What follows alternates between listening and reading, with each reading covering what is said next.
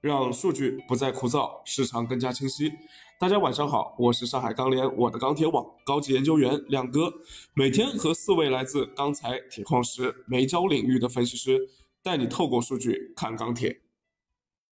今天啊，黑色系期货和现货的价格多数偏强上涨，建筑钢材市场价格不同的区域呢，差异也比较大啊，有涨有跌。午后随着这个期货的冲高，多数地区价格也是出现了明显的反弹。那今天整个市场的情绪怎么样呢？成交是不是因此而好转了呢？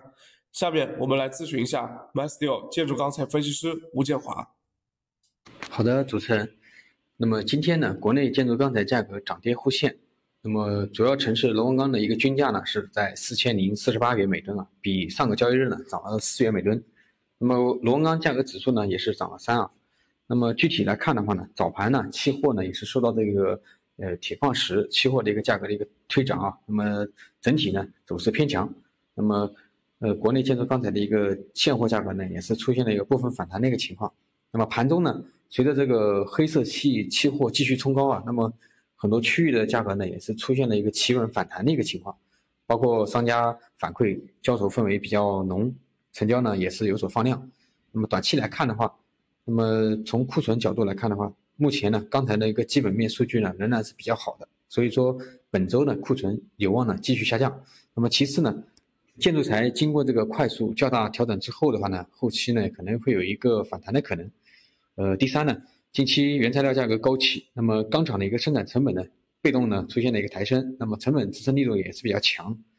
那其次呢，呃，原燃料的一个价格的话还将在高位运行。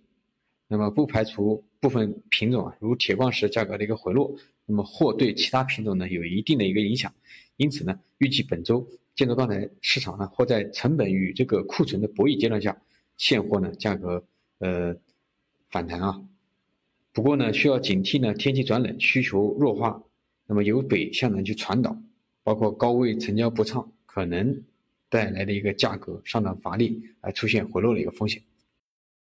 好的，谢谢建华。热轧今天涨幅也很大啊，现货市场具体情况怎么样呢？我们有请 MySteel 热轧分析师张以明来为我们分析。好的，主持人。那么今天热轧板卷价格整体表现是一个大幅上涨的一个状态。那么分区域来看的话，全国各地区的价格均涨幅比较明显。呃，今天的黑色商品期货市场呢，也是表现大幅向上，零一合约呢收涨百分之二点一二。现货市场呢，早盘报价基本都是一个大幅拉高的状态，但是受盘面及现货涨幅比较大，而且比较突然的这个影响，呃，一部分的商家早盘有出现封盘不出的这样一个情况，呃，那么整日来看的话，全天整体的高位成交还是显得比较乏力，呃，但是商家的出货积极性呢，目前也不是特别高，主要是因为，呃，就目前来看的话，库存还是维持一个低位，而且累积的速度比较慢。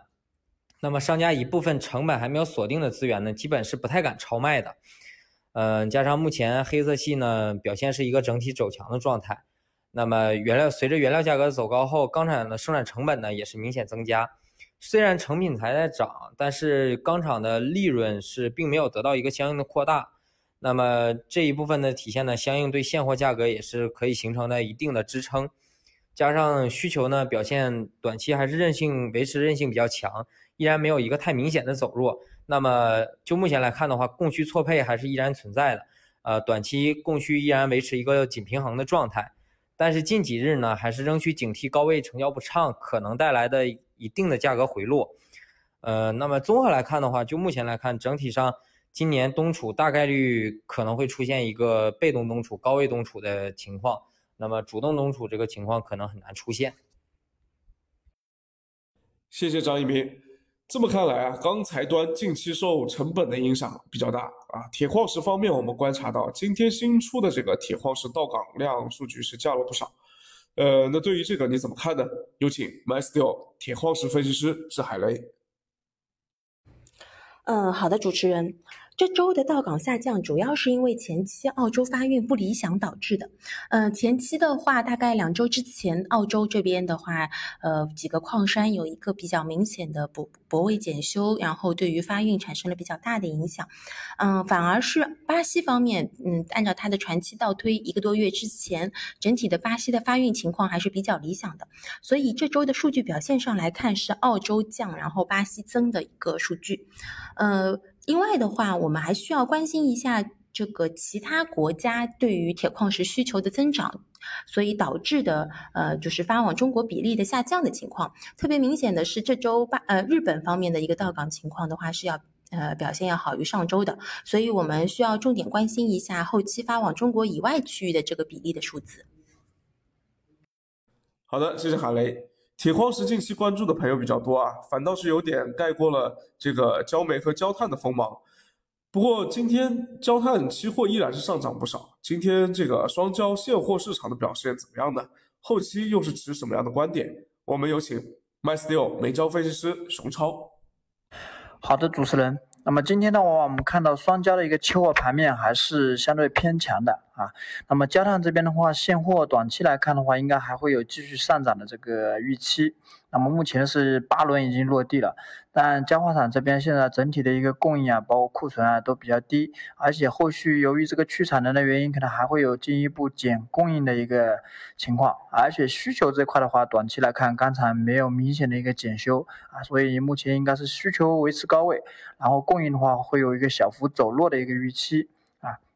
所以目前来看的话，可能十二月份这块预计钢厂是有一个降库的一个预期的啊，所以短期来看，我们认为这个焦炭价格可能还会继续上涨。那么第九轮的一个提涨的话，预估的话可能会在中旬左右啊，焦化厂这边应该还会继续的一个提涨啊。那么也在关注一下本周的一个钢厂的库存啊，因为如果说。需求一直维持高位的话，那么有可能本周看到钢厂会有一个降库的一个表现啊。那么焦煤这边的话，短期应该还是一个补涨的行情。现货这边的话，像山西主流一些区域的话，大概还是有个三十到五十块钱的一个补涨啊。那么前期的话，因为煤价也是比较低嘛，那么最近才开始往上涨。那么后续随着这个进口焦煤的一个减少，那么国内的一个焦煤春节之前啊，这个价格应该还会继续的一个偏强震荡啊，可能还会继续往上小幅上涨的一个走势。好的，谢谢熊超，谢谢各位的分享。最近几年啊，实际上这个价格在年底上涨的情况不是没有啊，但是原因呢各不相同，呃，基本上都没有看到被这个成本给推上来的这种情况。那今年从钢厂的利润可以看得出来，虽然钢材的价格是涨了不少，但是吨钢利润实际上这几个月是有所收缩的。那这个对于行业而言肯定不是一件好事情啊，意味着这个近期价格上涨的这个红利啊，实际上，呃，大部分不是被国内的企业给获取的，相反啊，国内的企业倒是成了这个高成本的一个接受者，所以我估计啊，近期会有一些政策陆续出来，包括我们近期也已经看到了一些政策，那市场波动的风险我估计会被放大，短期的这个不可预知性会增加。所以今天我们多个品种的分析师也都是在提示风险，那这一点我非常的认同啊。毕竟在成本推涨的这么一个情况之下呢，消费能不能够挺得住啊？有没有人能够继续接盘，这个才是最终的关键。那从这个视角来看呢，当前涨得越凶的品种，它的风险累积的应该也是越大的啊。呃，所以还是提醒大家，就是在这种神仙打架的时候，还是建议大家在旁边看一看会比较好。喜欢听亮哥说钢铁的朋友，请帮忙啊，不要吝啬你的点赞和关注啊！明天见。